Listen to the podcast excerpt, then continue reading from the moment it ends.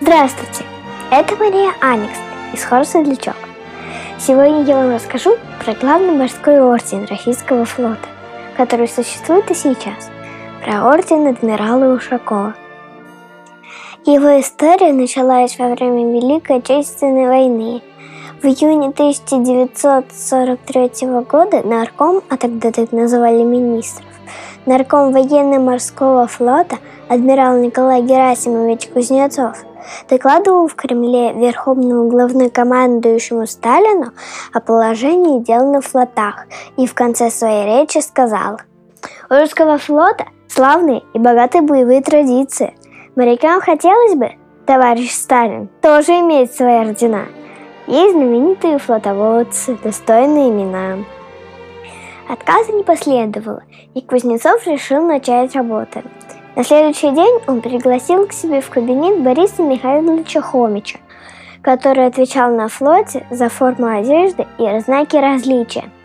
«Морю ты отдал 20 лет жизни, Борис Михайлович. Думай над созданием наших орденов», – закончил беседу Кузнецов. Хомич организовал группу из морского офицера, архитектора и художника. Все трудились, не покладая рук.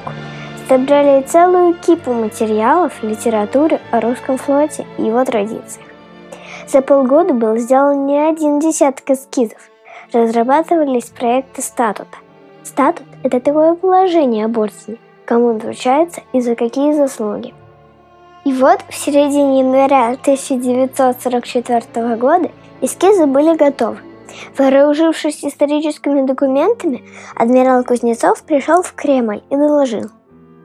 «С именем адмирала Ушакова, — сказал Николай Герасимович, — связано возрождение русского флота. На его счету много важных побед и ни одного поражения. Он был новатором в военно-морском искусстве своего времени. Строил корабли на Черном море, его высокие флотоводческие качества блистательно проявлялись в годы русско-турецкой войны XVIII века. Одно из сражений у мыса Калиакра 31 июля 1791 года, в котором Ушаков на голову разбил турецкий флот, вошло в историю как сражение, утвердившее Россию на южных морях и закрепившее ее политический и дипломатический престиж во всем мире. Ушаков был Суворовым на море, так нередко его называли еще при жизни. На первом обсуждении новых орденов Сталину не понравились эскизы в темной гамме. Нам это не подойдет. Все варианты орденов сделаны в черных тонах. А у нас впереди светлая жизнь. Фашистов скоро разобьем. Вскоре Хомич положил перед Кузнецовым новые рисунки, и тот снова отправился в Кремль. Сталин долго и внимательно рассматривал проекты орденов, сочетание цветов и в результате одобрил рисунки ордена Ушакова. Указ об учреждении орденов Ушакова и Нахимова вышел 3 марта 1944 года. Орденом Ушакова награждались адмиралы и офицеры военно-морского флота за выдающиеся успехи в боевых наступательных операциях и за победы над численно превосходящим врагом. Является морским аналогом ордена Суворова. Всего за годы Великой Отечественной войны орденом Ушакова первой степени было проведено 47 награждений. Ордена второй степени – около 200 награждений. Ордена Ушакова изготавливались из платины и золота.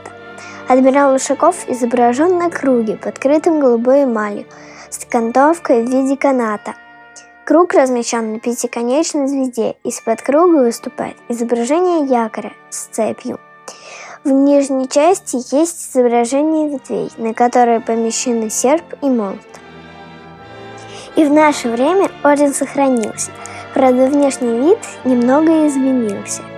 Вместо звезды теперь используется покрытый синей эмалью Георгиевский крест – в 2018 году президент Путин вручил орден Ушакова крейсеру «Адмирал Кузнецов», единственному авианосцу в составе вооруженных сил России. В нашем музее представлен орден Ушакова, и вы можете на него посмотреть. С вами была Мария Аникст.